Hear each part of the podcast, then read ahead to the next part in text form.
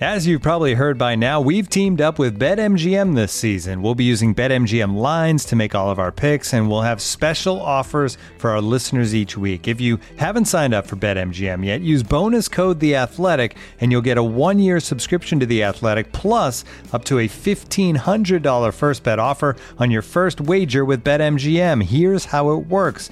Download the BetMGM app and sign up using bonus code The Athletic. Make your first deposit of at least $10. Place your first bet on any game and claim your voucher for a one year subscription to The Athletic. See BetMGM.com for terms. U.S. promotional offers not available in D.C., Mississippi, New York, Nevada, Ontario, or Puerto Rico. Gambling problem? Call 1 800 Gambler. Available in the U.S. Call 877 8 HOPE NY or text HOPE NY 467 369 in New York. Call 1 800 NEXT STEP in Arizona. 1 800 327 5050 in Massachusetts. 1 800 BETS OFF in Iowa. 1 800 270 7117 for confidential help in Michigan. 1 800 981 0023 in Puerto Rico. First bet offer for new customers only in partnership with Kansas Crossing Casino and Hotel. Don't forget, if you haven't signed up for BetMGM yet, use bonus code The Athletic, and you'll get a one-year subscription to The Athletic, plus up to a $1,500 first bet offer on your first wager. Get ready for the greatest roast of all time the Roast of Tom Brady, a Netflix live event happening May 5th.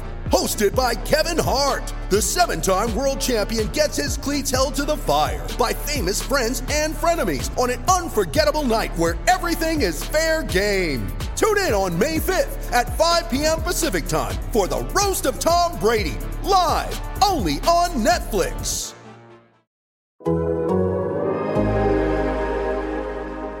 Hello there, future Ryan Bailey here, aka Captain Hindsight, with a little note ahead of this Euro 2020 Group D preview. This was recorded shortly before England played their friendly with Austria when a certain right back was injured and is now not featuring in the squad for the Euro 2020 tournaments. Just bear that in mind as you listen to today's show. I love you. Enjoy.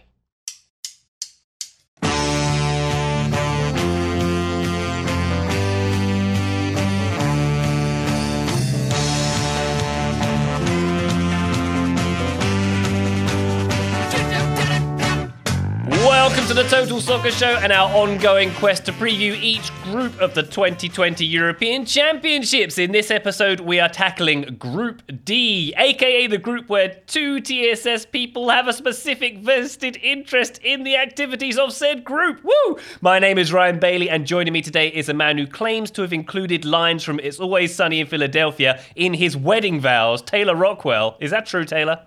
That is true. It was more so, uh, it wasn't lines, it was me uh, apologizing to my wife and thanking her for still loving me, even though I quote Always Sunny at least once a day.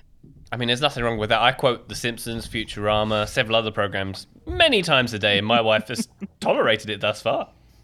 Yeah, I think tolerated is the word to describe how my wife feels about my love of Always Sunny. She likes it sometimes, but I think is I think her usual response when I ask if she wants to watch it is it's very loud, which is accurate. I can't I can't deny that.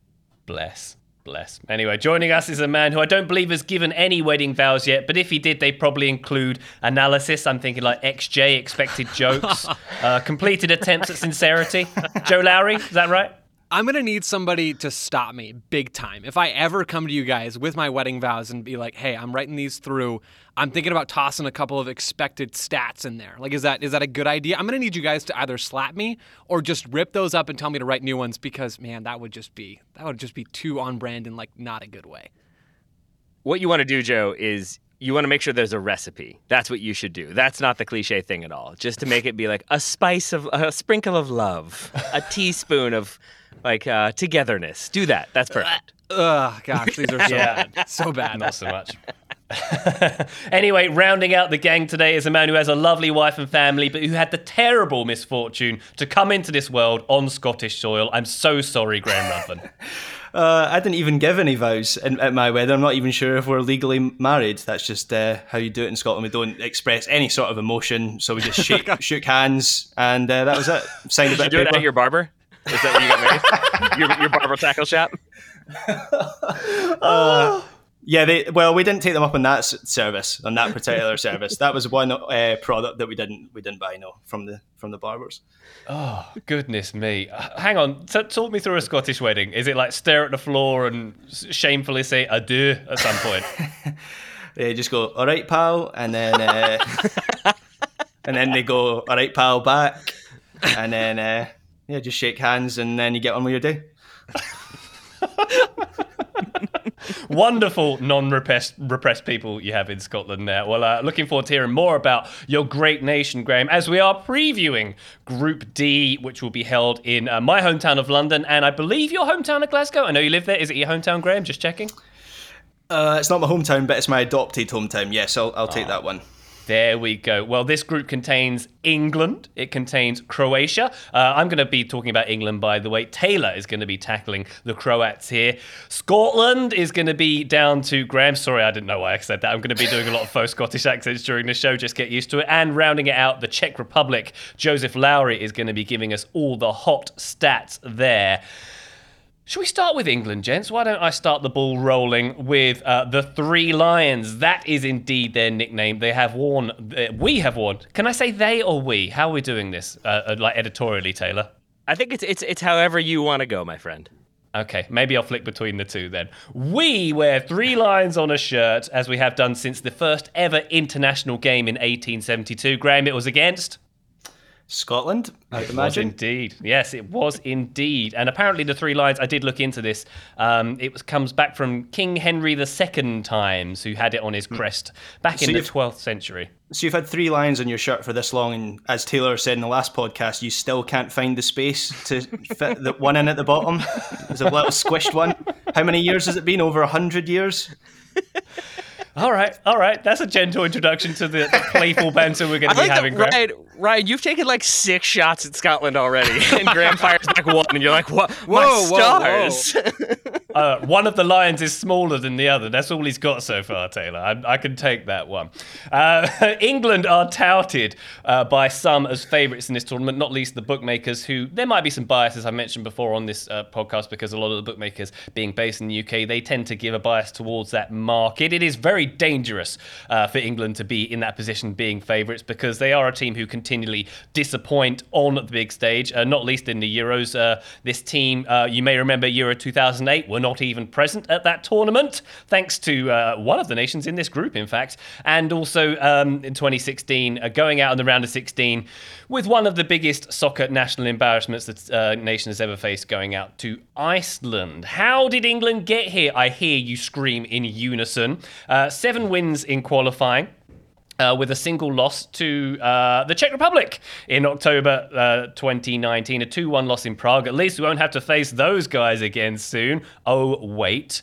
Huh? Um, but it is the England pattern of uh, generally acing qualifying and doing. Uh, underperforming in the tournament, getting a bit of stage fright. That's the way the England um, uh, experience has tended to be in my lifetime. The coach is Gareth Southgate, uh, who was a defender with Aston Villa and Middlesbrough, who famously destroyed uh, the national psyche in Euro 96, the aforementioned, um, in the semi final stage by missing the crucial penalty against Germany during his playing career. He was brought in after the aforementioned Euro 2016 tournament after Big Sam Allardyce's single game in charge, uh, after he was videotaped with his pint of wine, etc., etc., and so on. Uh, but Gareth Southgate has done very well with this team, of course, getting them to the semi finals of the 2018 World Cup.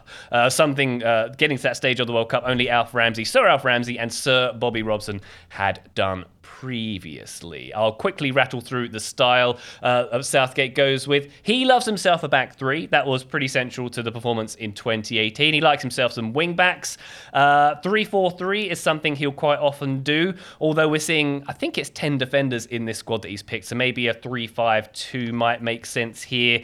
Uh, we know, I think a lot of people will know the drill with the, the way this England team's probably going to look. You know, maybe Foden, Kane, and Rashford up top. Uh, Mount and Rice in the middle, I'd expect. Uh, may- maybe Trippier and Shaw as the wide players there. And I would expect um, Maguire, Stones, and Walker in the back. And uh, I'll, I'll talk about the goalkeeping position later because I think that's quite interesting. But that's a general overview of potential tournament favourites England. I'm scared already. Scared and excited, I'll say, Taylor. Ryan, are you are you expecting? Uh, you all call it a waistcoat, correct? Yes? Yes. Are you expecting that for for Gareth Southgate? Has he changed up the look, or has he gone with what sort of worked at the last World Cup? I believe it's already been reported that he is issuing the waistcoat. Ooh. Uh, he he will be sporting something different. I don't know. Maybe it's like Italian style puffer jacket. I'm excited to see what he goes with. Did, did he leave the waistcoat behind so he could fit another right back in his suitcase or what? oh, there it goes. Yes, uh, as uh, as Joe has. Uh, As Joe has mentioned there, this uh, this team does have a, an abundance of right backs or players who can play right back. I'll get to that later on in the podcast, Joe. But very good, very good indeed. All right, everybody settle down. Everybody settle down. We're in for a long one here. Um, which team should we go to next? Should we go to Scotland? Why don't we do that? Graham Ruthven, tell me a little overview of uh, your tiny little island and their little football team. Yes. I, uh, Well, not an island. You know, you're part of the same island we're on. I, I, I phrased that wrong. All the same, it was meant to be an insult. I need a, a suitable soundtrack here. So just two seconds. I'm just gonna. That's right, Ryan. We are at our first major tournament for 23 years. Our first Graham, you we since can add France this in 98. later, right? Did you miss won't. us? Scots Wha Hae, we Wallace bled, Scots when Bruce has often led. Welcome to your gory bed or to victory. now's the day and now's the hour. See the frontal battle lower. See approach proud Edward's power, chains and slavery. Oh, man. So yeah, that's uh, that's uh, some Scots Scots Wha Hae for you, Robert Bruce. Eh, sorry, not Robert Bruce, Robert Burns. Is that is that how the speech normally ends? So Yeah. yeah. Anyway, yeah, that, they were my wedding vows. Actually, that's how they ended. yes. Oh, man. So- Any more information about Scotland? Graham? no, that was all- it. that was insane. Graham, that was incredible. Well done. That was outstanding work by you. I also feel like you dialed up the Scottishness just a little bit for that one. Yeah, yeah, just a little bit. I'm actually, believe it or not, this is all a little bit of an act. I'm not that patriotic. Um, but anyway, yes, we're qualified. We've qualified for our first major tournament in 23 years. Our first since uh, France '98. Um, in terms of a nickname, this is a bit of a strange one. So, in, in terms of like so- a second mention, when I'm writing an article, I'll often call Scotland the Dark Blues.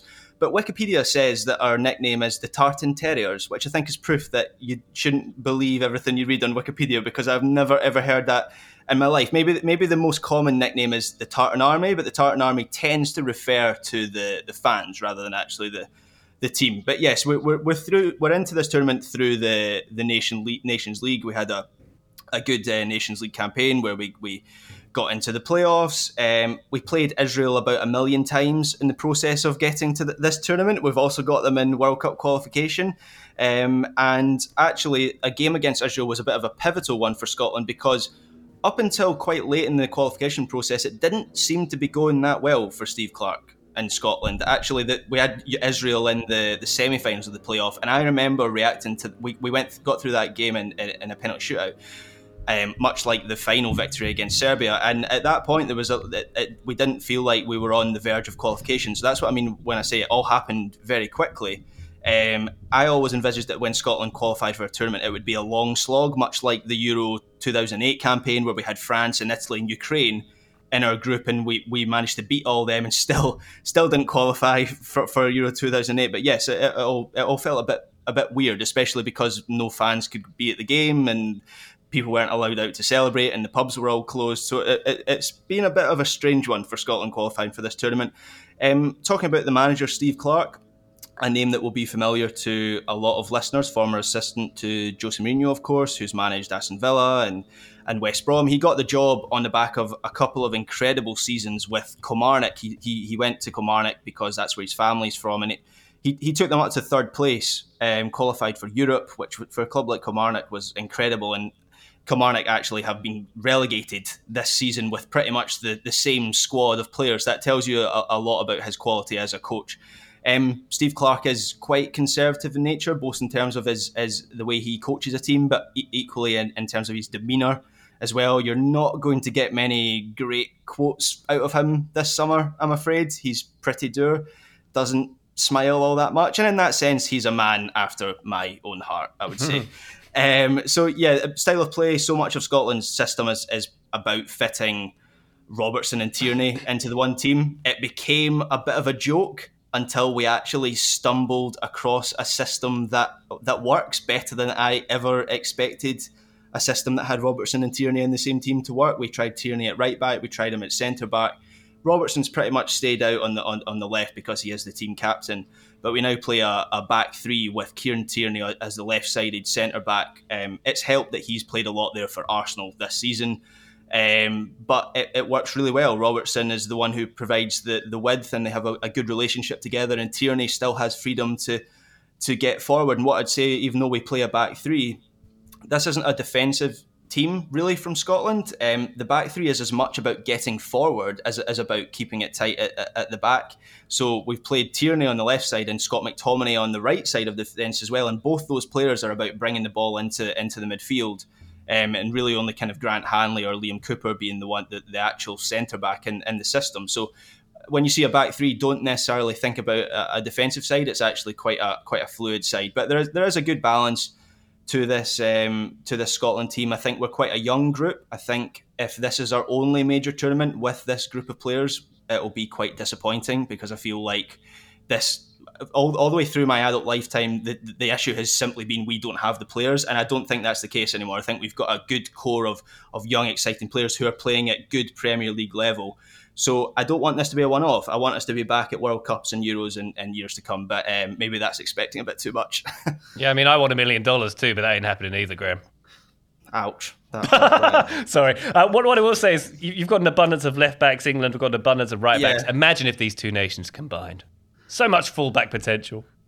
Well, see, we're trying to Scotland's trying to move away from that kind of combined nation th- thing, sort of right. That's kind of against the grain of the political zeitgeist, I would say. That's fair. That's fair. Uh, thank you very much for that introduction to Scotland, Graham. Why don't we take it to Croatia and Mr. Taylor Rockwell? Uh, yes. First of all, as Graham pointed out, we should have probably said this in the Group A preview.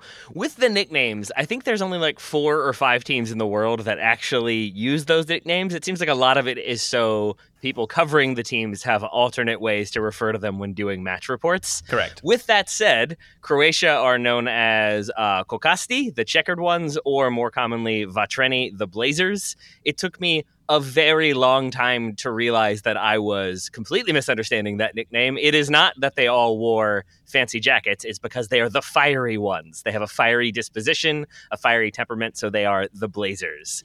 Uh, they do have a bit of a fight to them, but they've also got a lot of skill, which is how they got here. Uh, they topped their qualifying group uh, with uh, I'm going to say relative ease, three points ahead of Wales, four points ahead of Slovakia. Uh, but they did start fairly slow in qualifying. Uh, but then they had performances like a seven to one aggregate scoreline over Slovakia, so they can score some goals.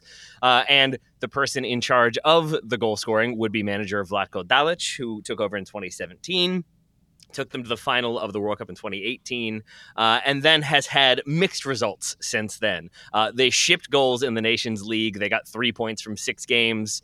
Uh, I think they conceded two or more goals in five of those six games. So defensively, not as strong, but at the same time has seen a decent amount of turnover. He handled the retirement of Mario Mandzukic, Danijel Subasic, and Ivan Rakitic. He brought in young players like Bruno Petkovic, Josip Brekalo, and Nikola Vlasic. We'll talk about Vlasic in particular later on. And for that work, he's been given a contract extension through 2022. So we'll be there for this competition and has the experience from uh, the last World Cup. In terms of how they're likely to play, I keep seeing it listed as a 4 2 3 1 with Luka Modric deep alongside another holding midfielder. I kind of don't believe that that's what it will be, even though that's what I keep seeing reported, because a lot of those lineups do not include Marcelo Brozovic, who is such an important player for Croatia, has been, and I think will continue to be, even though he's in his 30s now, I believe. Uh, but I have him sort of sitting deep with Mateo Kovacic ahead of him and Luka Modric as part of a three man midfield. So I see them playing a 4 3 3, capable of sitting deep and countering, but also capable of taking the game to opponents, possessing, and certainly scoring some goals. Oh boy. Just hearing that description, Taylor, I'm reminded that this Group D, from an England perspective, has the team who knocked us out of the World Cup. It has the only team we lost to in qualifying, and it has the old enemy where anything could happen. So, uh. I'm slightly nervous about that. But um, I think that's fair. yeah, uh, as is as is the uh, disposition of the typical England fan going into a tournament. Um, Joseph Lowry, the Czech Republic. Uh, some notes on those, please. Nickname them. is Locomotiva, which I'm going to leave it up to all of you fine gentlemen to figure out what that means. In English, it means the locomotive. Um, they've got that engine, folks. They finished second in Group A, six points behind England, ahead of Kosovo, Bulgaria, and Montenegro in Euro qualifying. So that's that's how they got here. They're not necessarily a ringer in terms of the talent they have but they do have some talented players. And we'll talk more about that later on. But Patrick Schick, uh, Leverkusen striker, Vladimir Coufal, starting right back for West Ham this season, and then a host of others. They're coached by Jaroslav Šilhavý, who took the job back in September of 2018. Before that, he'd played and coached domestically in the Czech Republic. Stylistically, they play like a lot of other national teams that we've talked about do. And what I mean by that is they tend to control the ball against smaller teams so they might have a talent advantage and take a more defensive approach against bigger teams. So back in March, they control possession against Wales and Estonia, but then defended for a whole bunch of the game against Belgium. So in this group, I can see them taking maybe more of a defensive posture against England and Croatia and attacking a bit more against Scotland, although Scotland clearly do have some firepower there as well. When they do have the ball, it's typically in some sort of a 4 2 3 1 alignment, and they like to play direct. So even when they, they're controlling a bit more possession, they still don't really mess around a whole lot in their own half. They like to move the ball forward. They'll play over their double pivot a lot. They have Tomas Soucek, who plays for West Ham, as well as a starter for them this year, who is kind of their, their main pivot. He'll drop deeper in that two man midfield with the number 10 ahead of him, but they still sometimes just play over him or use him to play more direct. So they have this talent, but they're not typically ones to mess around a whole lot with the ball. They're not afraid to high press at all, even against teams like Belgium, who they drew with 1 1 recently in World Cup qualifying. They rank really highly in terms of uh, ball recoveries in the final third. They don't let their opponents breathe a whole lot. So they could be a nightmare matchup for just about every team in this group. They don't play the most attractive soccer, but they play some effective soccer. I'm no less nervous after hearing that description of uh, the Czech Republic, Joe. Thank you very much for that. Mission accomplished. Mission accomplished indeed. Thank you very much, gents, for those overviews. We're going to go round the horn with a bit more on each of these teams after these short messages. Looking for an assist with your credit card, but can't get a hold of anyone? Luckily, with 24 7 US based live customer service from Discover, everyone has the option to talk to a real person anytime, day or night. Yep, you heard that right. You can talk to a real human in customer service at any time. Sounds like a real game changer if you ask us. Make the right call and get the service you deserve with Discover. Limitations apply. See terms at discover.com/slash credit card. This episode is supported by FX's Welcome to Wrexham. Celebrity owners Rob McElhenney and Ryan Reynolds' small town Welsh football club has finally been promoted into League Two after 15 seasons in the National League. Dedicated staff and supporters celebrate the team's return to glory while bracing for the newfound challenges that come with being in a higher league. Will Wrexham AFC stand up to the challenge and rise again into League One? FX's Welcome to Wrexham, all new Thursdays on FX, stream on Hulu. Total Soccer Show, we have returned. We are talking Euro 2020 Group D. It's England, Croatia, Scotland, and the Czech Republic. I'm going to get into a bit more England chat now. Uh, moving on to the key players. Heard of a guy called Harry Kane? Golden Boot, 2018 World Cup? Yeah. Yeah, he used to be good, right?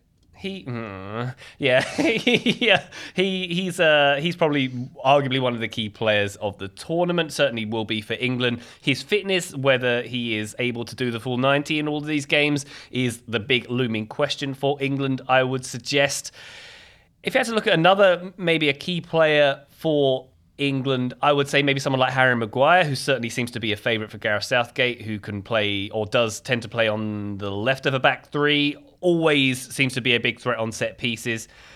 Maybe you could even say a key player, if we're looking a bit more in the form of the last few months, is Mason Mount, a new central midfield hero that England potentially have. Um, but certainly, what is key to this England team, as was hinted at earlier, is the abundance of right backs. We've got Trent Alexander Arnold, we've got Kyle Walker, we've got Kieran Trippier, and we've got Reece James. Aaron Wan-Bissaka did not make this squad.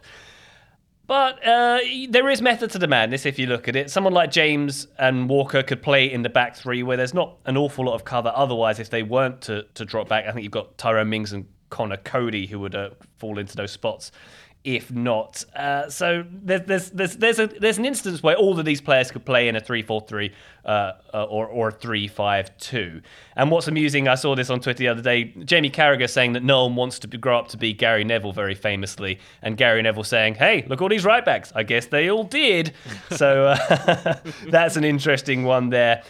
And the tricky one here, gents, is looking at a breakout player for England because this squad of players we are all pretty familiar with as um, as regularly, uh, relatively seasoned soccer fans. So if you're going to see a player who might get minutes, maybe it's someone like Jude Bellingham of Borussia Dortmund, maybe it's someone like Calvin Phillips if he gets on the field.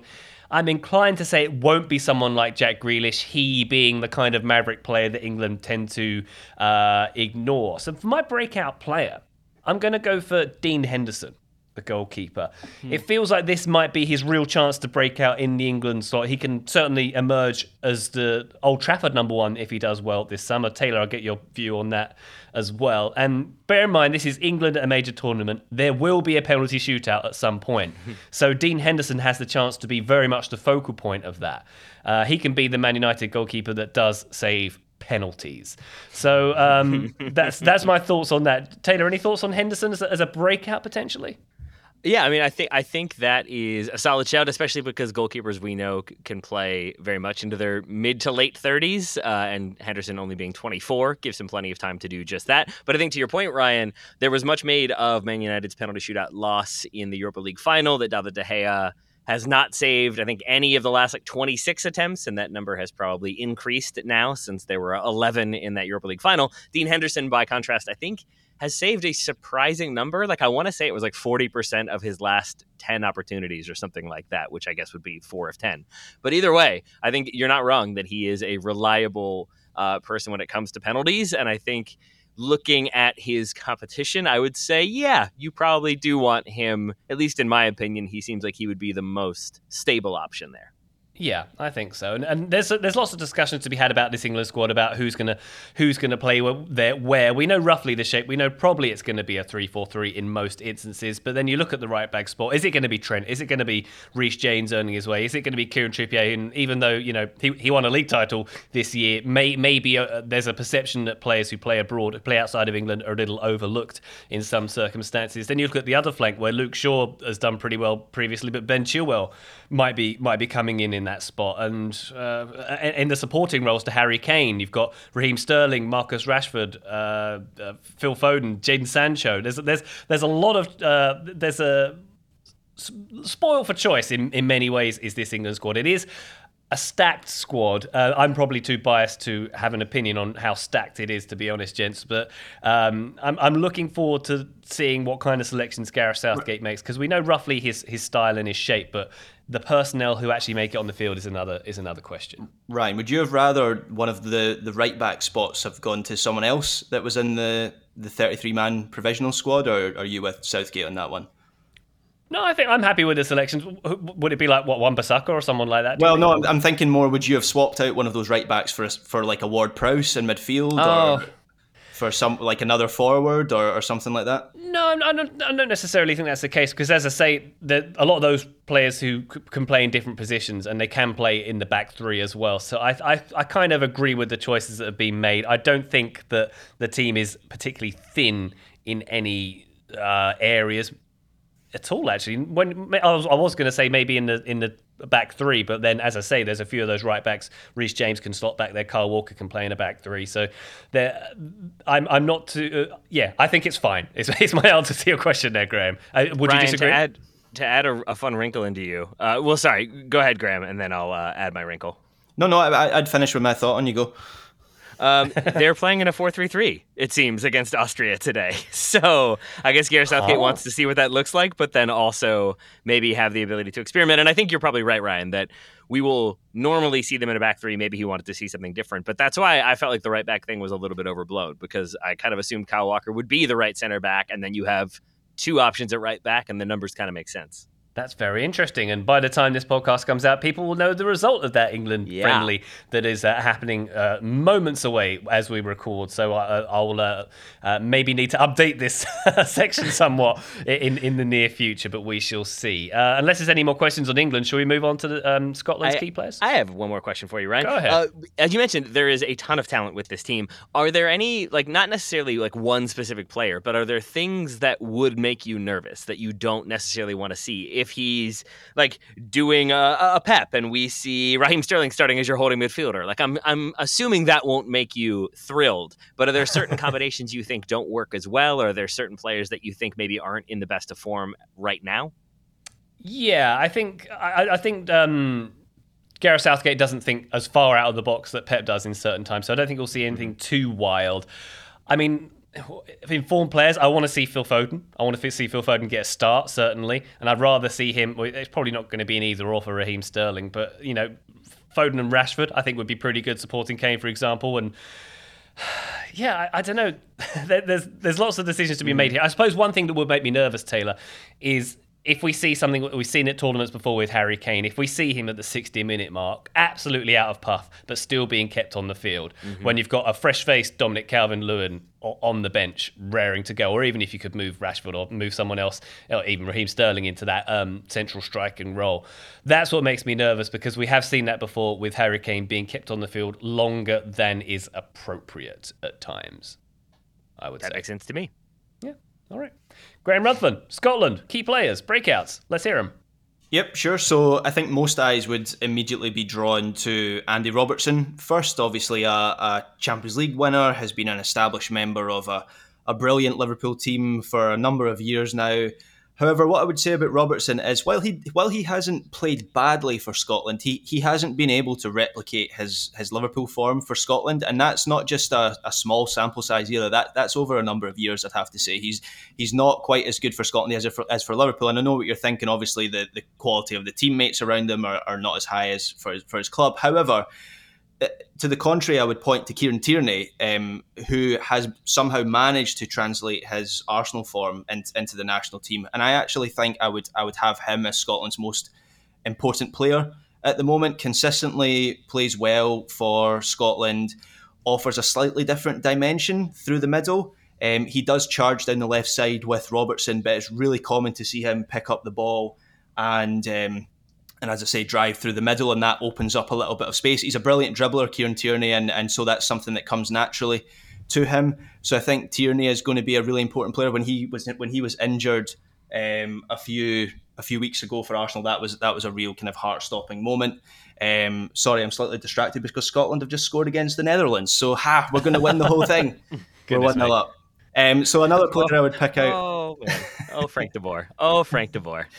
Uh, yeah. So and it's also a terrible, a terrible position. They've lost the ball in the back and given it straight to Scotland. So anyway, off on a tangent there slightly. But another player that I would pick out, who's maybe not for people who maybe don't watch Scotland, might not be that obvious, but is actually Lyndon Dyke. Sorry, Lyndon Dykes. Um, for years, Scotland struggled for strikers, really, really badly struggled for uh, for strikers.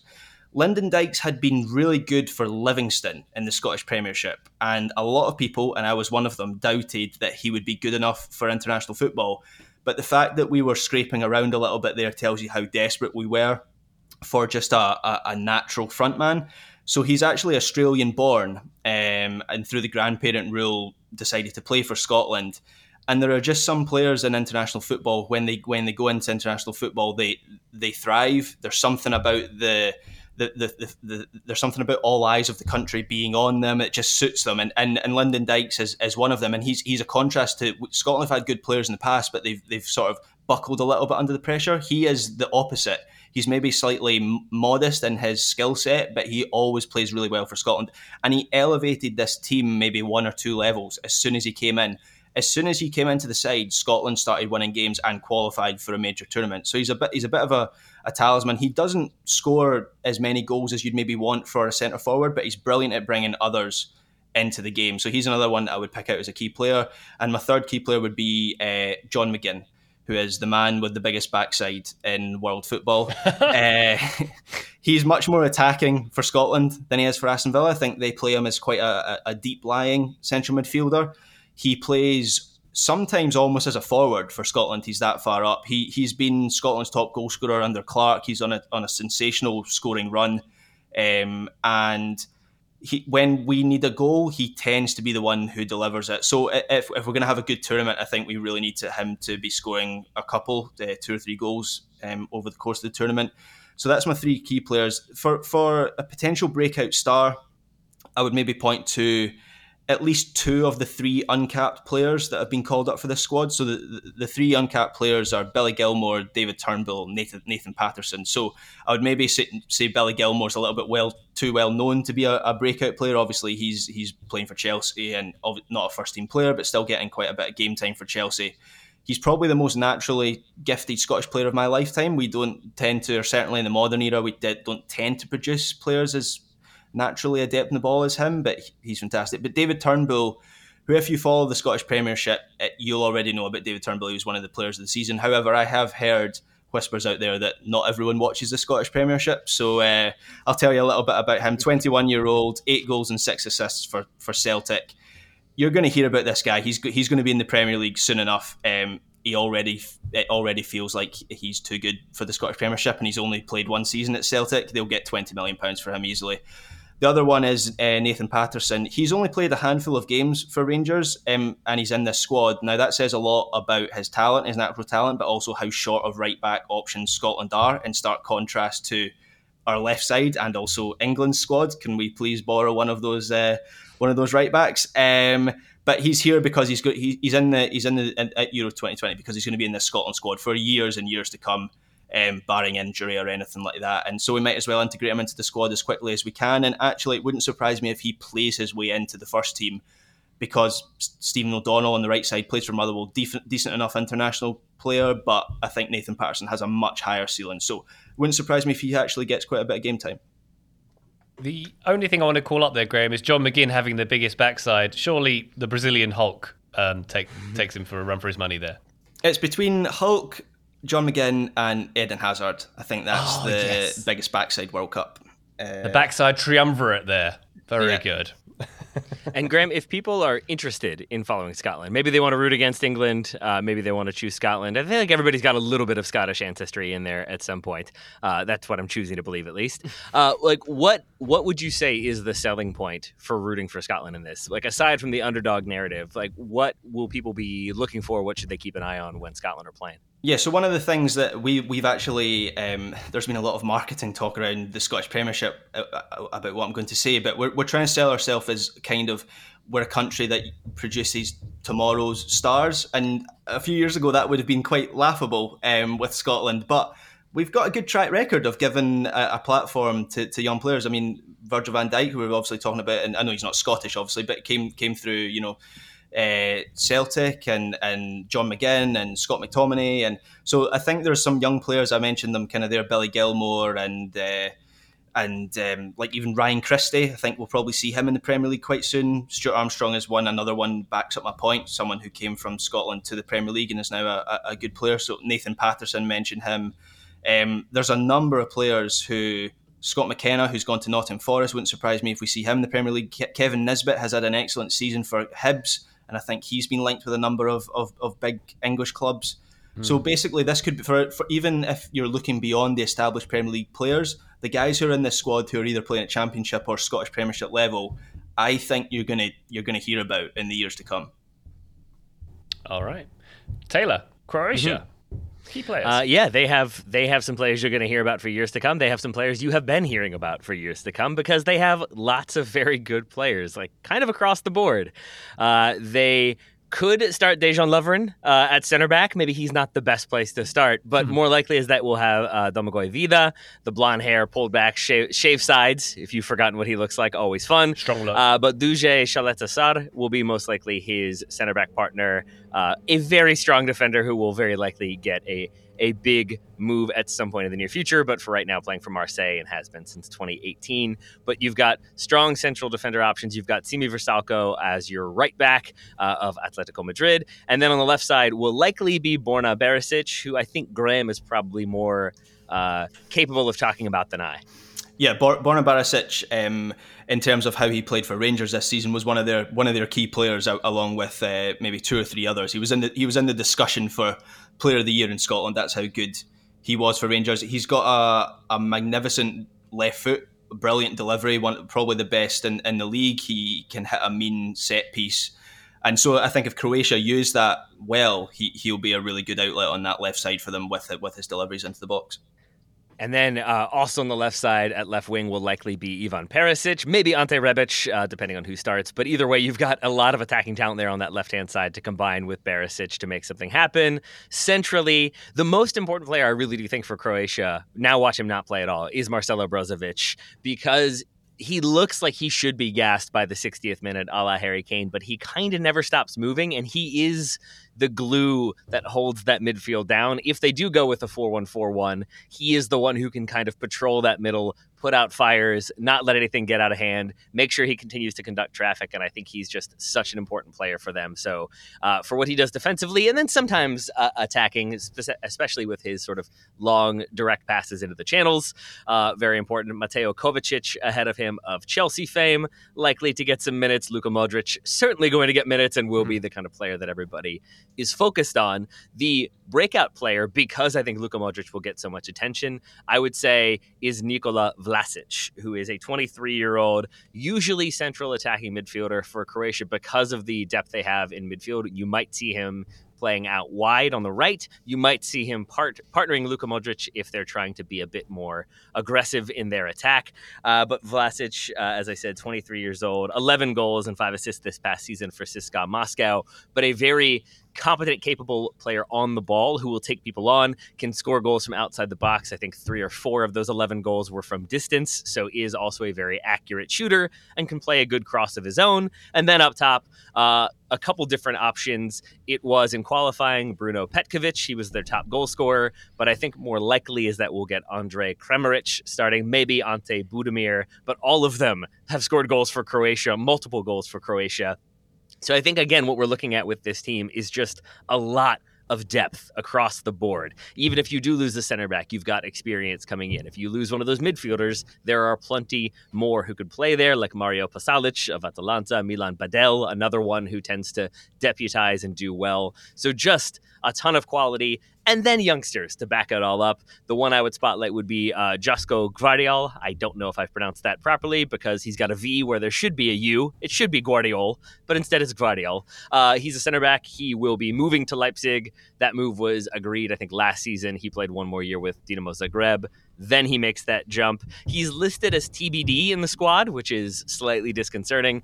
But I think uh, if he is there, will be a depth option. We'll maybe get some minutes, but is definitely a youngster to keep an eye on because Leipzig are getting rid of all their center backs. So I would expect him to get a lot of minutes next season. But you can see him before he does uh, in this tournament. And to be clear, Taylor, Mario Mandzukic isn't being uh, unpacked and brought out of retirement for one last ride for this one. Sadly not. Sadly not. No, no Mario Mandzukic. No Ivan Rakitic. That was the other one I thought we uh might see come out of retirement, but uh, thus far, no, as the squads have been named. More on another player who is not there later on when we get to our sort of interesting uh, facts. Intriguing. Mm-hmm. For now, Joseph Lowry, uh, Czech Republic players, please key players for the Czech Republic. I want to start up top and I'll, I'll kind of work my way back, but I'm going to stick mostly in the attacking area, starting with Patrick Schick. I mentioned him before. He's a 25 year old striker, six foot one. He's very good at winning aerial duels, which is important. Back when I was talking about how the Czech Republic liked to play, they don't mess around a lot with the ball. And so having a, an outlet as that number nine at the top of your 4 2 3 1 is pretty important. So he'll start up top for them. Most likely, he scored 12 goals in about 2,200 minutes between the Bundesliga and the Europa League this year for Leverkusen. That's not great return, but it's not bad, right? He's he's a pretty well established player, and he will have the goal scoring responsibility for the Czech Republic in this tournament.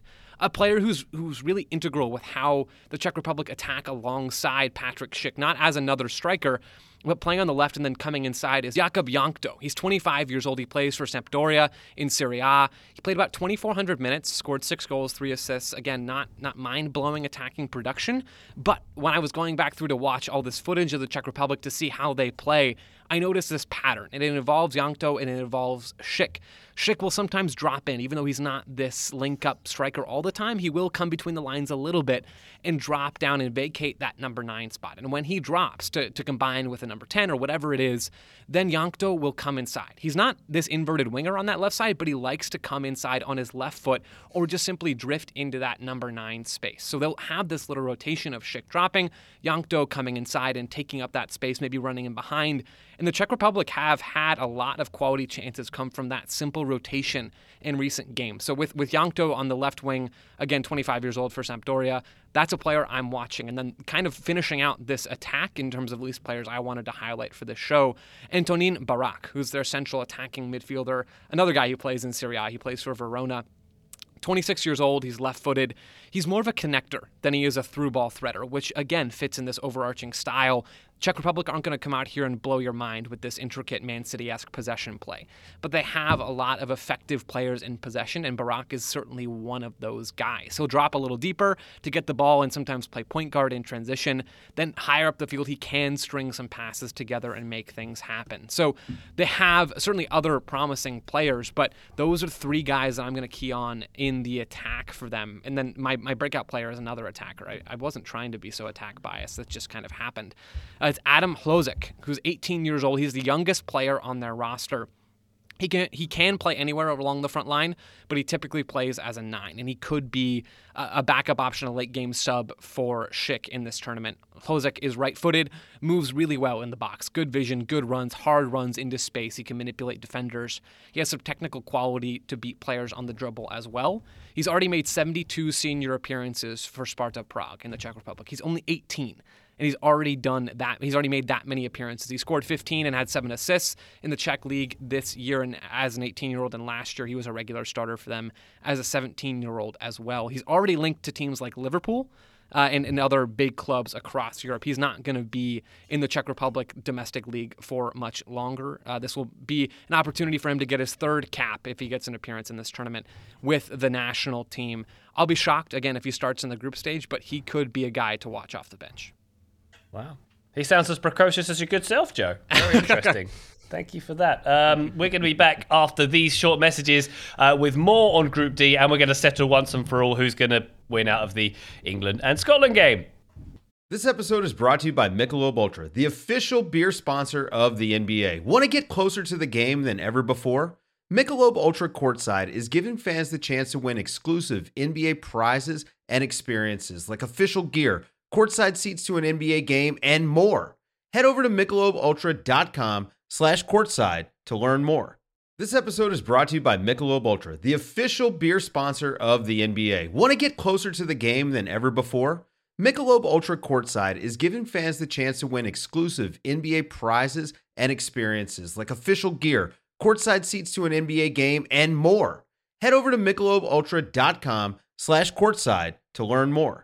Total Soccer Show, we are back. We're talking Euro 2020 Group D. I don't know about you, Graham, but the one game I'm got my eye on in this group is happening on Friday, June 18th. England against Scotland at Wembley Stadium. Uh, this one happening in the afternoon Eastern time, so uh, make sure you uh, clock off work early for that one. Um, Graham, how confident are you going into that game? Because uh, certainly in the recent head-to-head, England have had the better of it, but I'm not saying that the three lions aren't fallible in this one. And that was a few double negatives, which I know Taylor loves.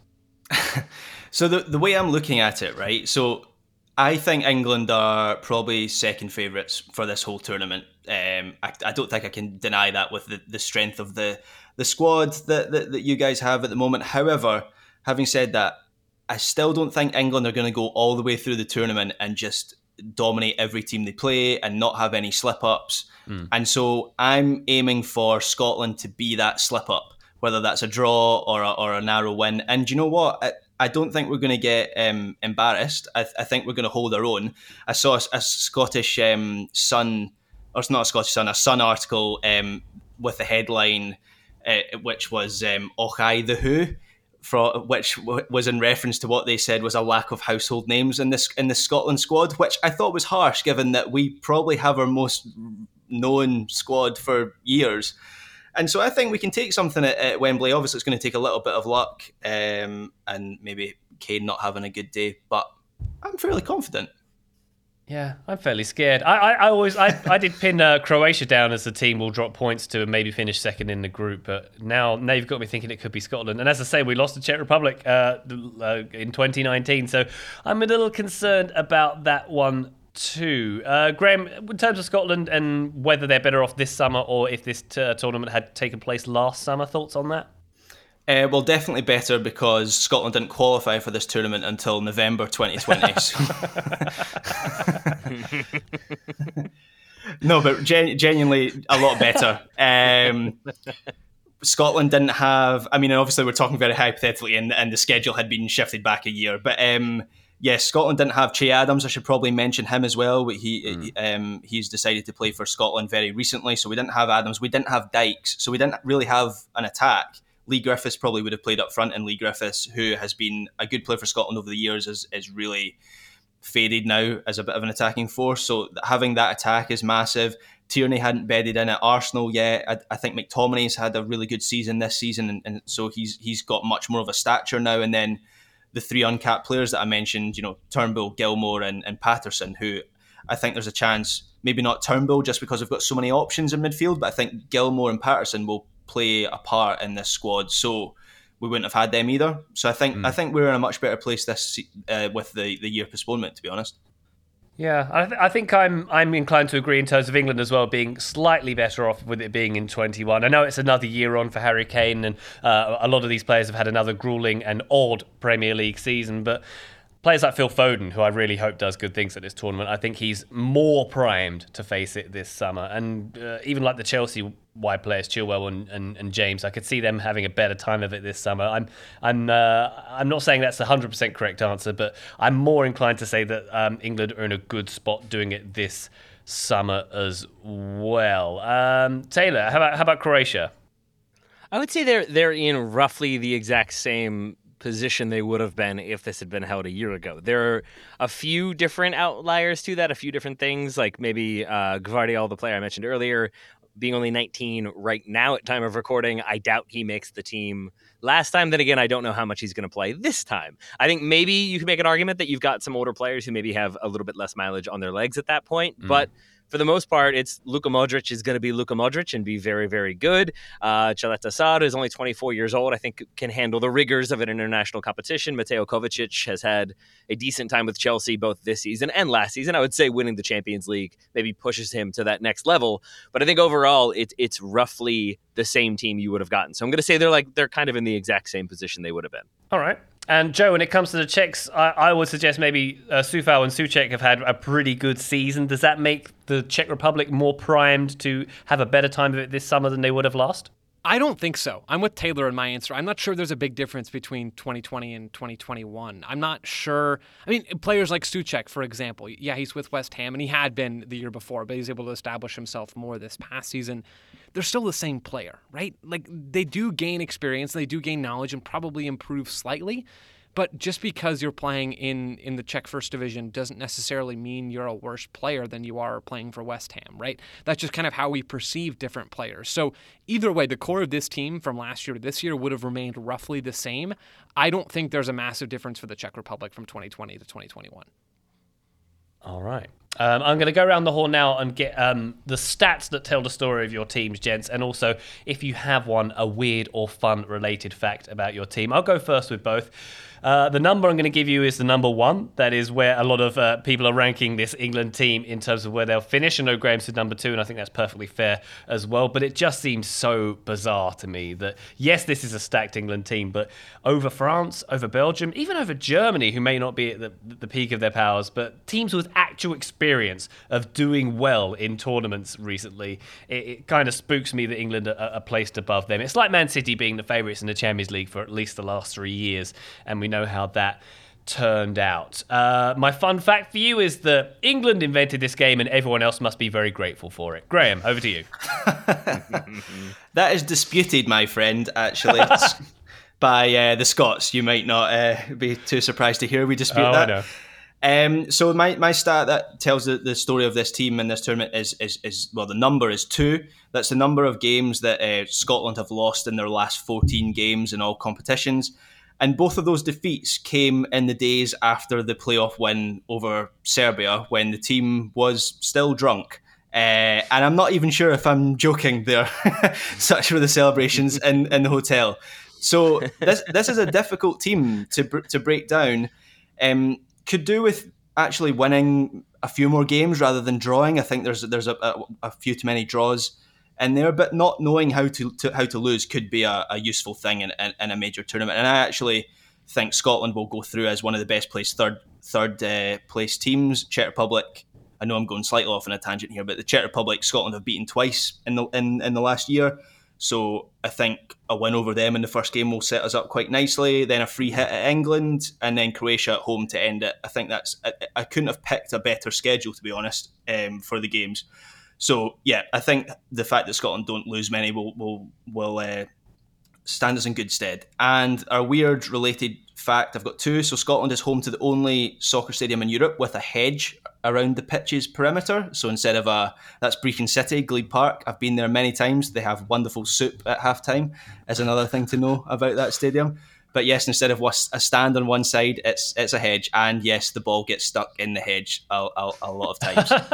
You've buried uh, the lead. What flavour is the soup, Graham? Oh, they, they vary it, but the lent, the lentil's the best one. Uh, Stirling Albion tend to be in a, in similar leagues to, to Brechin, and I've done many away days at Brechin. The soup is magnificent, the magnificent. And um, second fact would be Scotland qualified for the, for its first World Cup in 1954 and only took 13 players to Switzerland for a tournament that allowed squads of 22, which was a lot of confidence for a team that lost both games it played at that tournament. so I'm mm-hmm. thankful that this time we've uh, got more than 13 players. Well, I'm hoping hubris this... strikes you once again, Graham, if you don't mind me saying, this, this summer. this uh, this past season, we saw at least in the Premier League, we saw a lot of games where the the the big exciting games ended up being nil nil and fairly dull. Scotland England feels like it could be a game with with at least a few goals, but a lot of like feisty challenges, maybe a few yeah. cards. But it also feels like it could be a sort of game that has a lot of hype and then is sort of dull, especially because it's early on in this one. What do you all think could happen? What do you think is the most likely scenario? Is it going to be not even necessarily who wins, but more so, is it going to be a feisty foul affair or is it going to be a little bit calmer? Yeah, I, th- I think, it, and I don't even mean this from a sort of fighting talk sort of way, but I, I think Scotland will make it that sort of game. Mm-hmm. Um, it's it's look, it's a little bit of a one-sided rivalry, isn't it? Um, England are obviously the, the, the big dogs in the rivalry, and they might look at you know Germany or something like that as their biggest rivalry, but we we will we will make it like that. We'll we'll our, our players will definitely be up for it. And actually, I think back to a, a friendly that Scotland played against England at Wembley, maybe ugh, five, six years ago, where Scotland still lost 3 2, but Scotland took the, the lead in that game twice, and, and uh, it was just a, a really good spectacle, a lot of fight from Scotland. So I, I kind of expect that a, sort, a game like that, I think. Yeah, I, I, concur with Graham there as well. And I don't think, if you look back at the head-to-heads, there's been too many nil-nils between these two teams, certainly in recent years. So I think yeah. we're certainly going to see some some goal-mouth action, and I wouldn't be surprised if both teams certainly got on the on the score sheet of this one. And this being at Wembley Stadium, where I think that I don't know how many fans, but there's going to be fans there, and that will change the dynamic a little bit as well. So um, this one, yeah, definitely is double ringed on my calendar, Taylor. I like it. I like it. I also like Graham's uh, point about Scotland and the goals they score. I mean this sincerely because hearing him talk about that, I had Scotland's squad in front of me, and there haven't been a ton of goals scored by that team. And I was going to ask about that until I realized that is kind of par for the course for a lot of teams in this competition. And I'm bringing this back to Croatia for a moment to say that if you go through and look at the squads, there are only a few teams that have three or more players who have scored 10 or more goals for their national team. Mm. Like the list is way smaller than you would expect. Uh, Croatia do have three players who have scored 10 or more goals. And I spotlight that just to say that I think having players that you know can score goals at the highest level in major competitions, it does give you a leg up. It probably does give you that confidence. And so uh, for Croatia, Ivan Perisic, Andrej Kramaric, and Luka Modric obviously are players who can uh, do that and score those goals. The other interesting thing I wanted to spotlight would be two players actually who will not be there. The first one would be Andre Kudela, uh, got the 10 match ban for racially abusing Glen Kamara. My dogs are barking about it because they did not like that. I didn't like it either, nor did UEFA, which is why he's banned. Uh, he appealed that ban, it was upheld, so he will miss all of Euro 2020 slash 2021, and I'm okay with that. Another player who will miss all of the competition for very different reasons is a man by the name of Borna Sosa. He's a 23 year old, born in Zagreb, uh, and pursued. He'd been playing for Croatia at pretty much every youth level, but I believe in this last year uh, decided he wanted to play for Germany. Had been recruited by Jogi Löw. They had fast tracked his citizenship because his mother, I think, made him eligible to get German citizenship. He announced his intention to play for Germany at the Euros.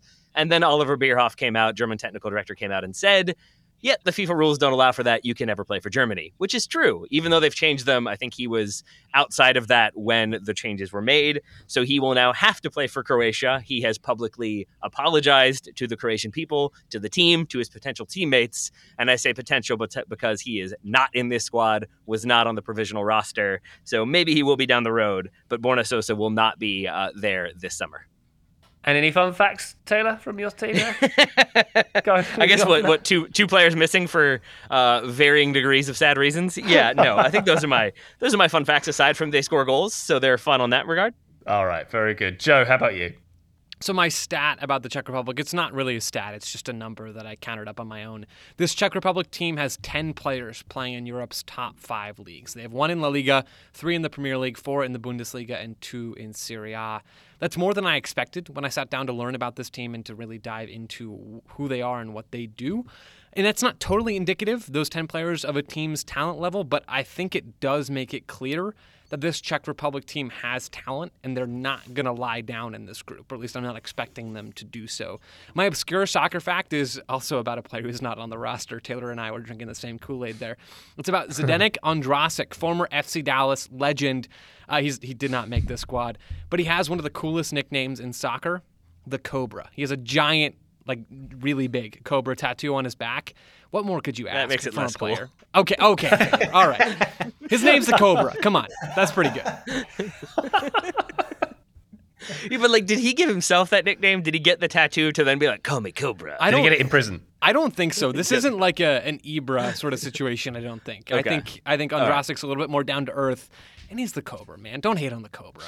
He's down to earth, but he's got a giant cobra on his back. Yeah, Graham.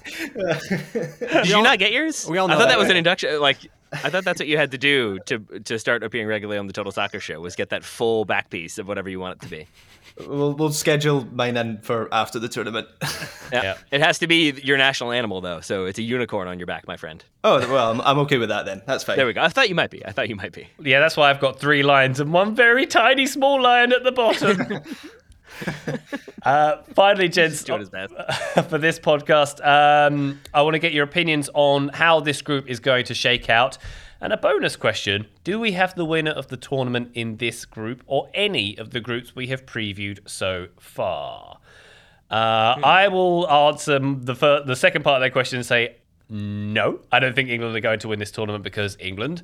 Uh, I don't think England are going to top this group either. I think Croatia will take points off us. Croatia will top England second. Where am I going to go, Graham? Where am I going to go? I'm going to say Scotland come in third and and the Czechs in fourth. Graham, how do you feel about that? Yeah, I, I think I would I would go with that. I, I think Scotland will get. I don't know where we're going to get. I think we'll beat. Uh, no, not Croatia. We'll beat uh, Czech Republic, and I think we'll get a point against either Croatia as or England. As much as I want it to be England, I think that home that Hampden game against Croatia, maybe a point in that one. Um, but yeah, I think that England, Croatia, Scotland, Czech Republic, and I. I uh, do I dare be a Scot that's predicting England going to win a major tournament? Um, no, I'm not. No, I, I think uh, France will win this tournament. So no, we haven't previewed France yet. Okay, and I will say, by the way, I didn't answer that part of the question. I have a funny feeling that Belgium might do it this time. So uh, I think we may have already spoken about the winner. Taylor, your thoughts? Uh, that's what I was going to say. I, I, I think Belgium right now, of all the teams we've talked about, are the ones I feel most confident in. Maybe Italy. I guess I'll, I'll I'll leave that one to Graham since he did the previewing there. But Italy seem like they've got some a strong footing. For England, I, I think as you said, Graham, as you said, Ryan, a little bit because it's England, but also because normally when we see England going into a tournament, it's like they're the favorites, but they're not the favorites to win the whole thing. They're sort of like, ah, they should do well in their group, and then we'll see what happens. And I wonder how they handle that sort of pressure of having the the favorite for the tournament or one of the favorites to win the whole thing badly. How do you navigate that with the distractions they've already dealt with? I just I do see them tripping up a little bit. I think your like order was pretty dead on. I had it as Croatia, England, Scotland, Czech Republic. Yep. All right, Joe. Any any uh, diversion from that idea? Yeah, I think I'm going to be the only person not to put the Czech Republic on the bottom, which unfortunately bumps Graham's country down to the bottom. I don't know if that's going to happen, but I'm going to go England, Croatia, Czech Republic, Scotland. And I, I think England do have the best chance to win this tournament of anyone we've talked about so far, and that includes Belgium in my mind. But I do think it's most likely that the winner comes from Group F, the group of death, which we'll talk about next week.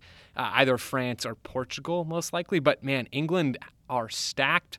They are a very strong team, and it would not surprise me at all if they win this whole thing.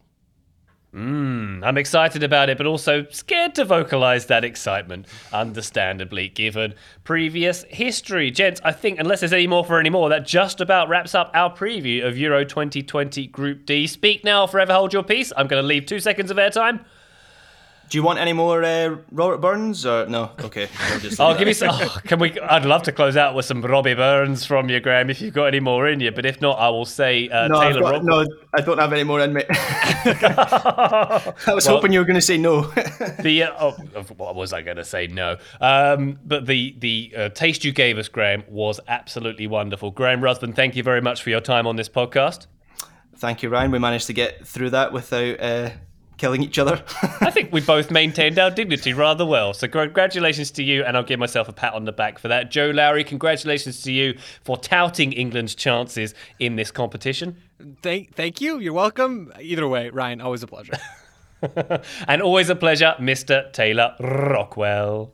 Oh, flower of Scotland. Oh, gosh. There you go. Gosh. There you go, Graham. I got you, buddy. I got you. uh, I'm right back at you, Ryan. Always fun. I look forward to doing our final two previews next week. Bye.